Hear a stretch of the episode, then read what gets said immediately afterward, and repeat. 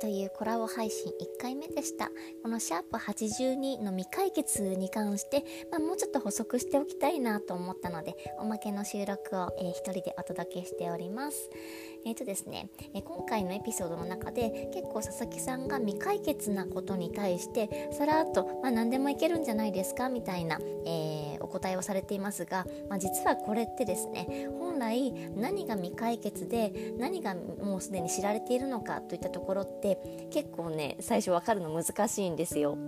私も、えー、修士1年目に入った時は、まあ、それまでは栄養学をベースにやってきたから、まあ、医学とかその辺も多少はかじってきているけれども時間生物学っていう意味では結構初めてだったりしたのでまずは基礎もやんなきゃいけないそれから、えー、今までの、ね、大事な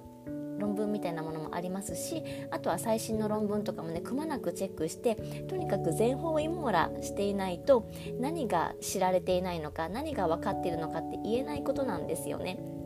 なので、え私は修士に入ってから1年間ぐらいかけて200本近い論文をひたすら読みまくって先生方とねずっとディスカッションしてようやくあこの辺が分かってるんだこの辺が分かってないんだってことがね 分かってきたスタートラインに立てたみたいなところだったりしますのでね、え、やっぱりこの辺で先生と学生の違いみたいなところもあったりするなとも思いました。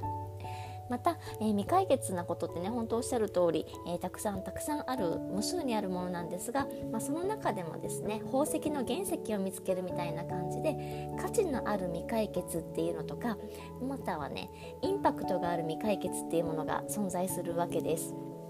どういうことかっていうと、まあ、例えばですね、まあ、その新しく分かったけれども産業に生かすことができたとかできなかったとかこれが、えー、すごくビジネスとしても可能性があるからそれ特許を取ってしまって、まあ、自分たちが、えー、何かをやっていく時もしくは誰かがそれを応用していく時にチャリンチャリンとお金が入ってくるとかね、まあ、いろんな仕組みができるわけです。なので、まあ、価値があるってねもちろんお金だけじゃない誰かの命を救うことができるかもしれないし治らなかった病気が治るかもしれないし、まあ、いろんな意味のバリューといったものが、まあ、まずありますと。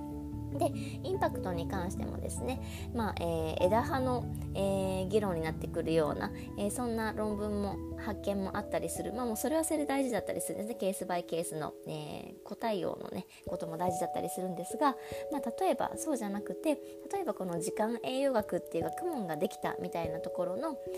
何をいつ食べるのかみたいなところのいつを考えられてなかったわけですよね。この新しい概念が入ってきたことによってバーンと、えー、いろんな、ね、研究者さんたちが一気に新しいことを仕掛けることができたっていうこの分岐点になるようなすごく大事な大事な始まりの論文みたいなものがあったりするわけですよ。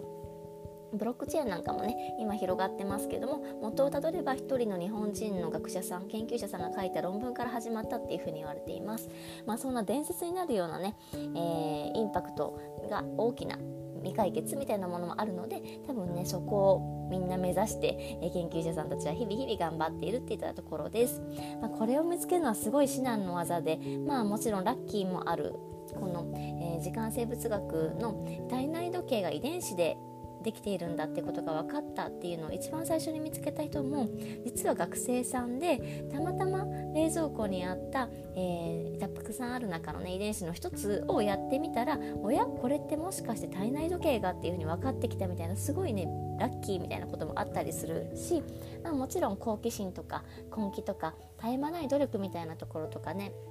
その辺が重なり合って、えものすごい研究というものが進んでいきます、まあ、この辺ってすごくパイオニア精神が必要だったりだとかそれからねスピードもすごく大事です。1日でもね論文が遅く出てしまったらもう意味がないものになってしまうからとにかく誰よりも早く出さなきゃいけない。ライバルが世界中にいるわけですから、まあ、その中で科学者たちは結構戦っているんですけどもでうちの、ね、研究室の柴田教授も継続は力なりってすごくおっしゃっておりますが続けていくことことめげないこと失敗してもその中から学び取れることがあるか新しく目線を変えたら新しい発見があるかもしれないって諦めないことみたいなのはもうこのねずっと2年間私もそばで見させていただいてあなんかものすごく、えー、先生の、えー、尊敬しているところだなと思っています。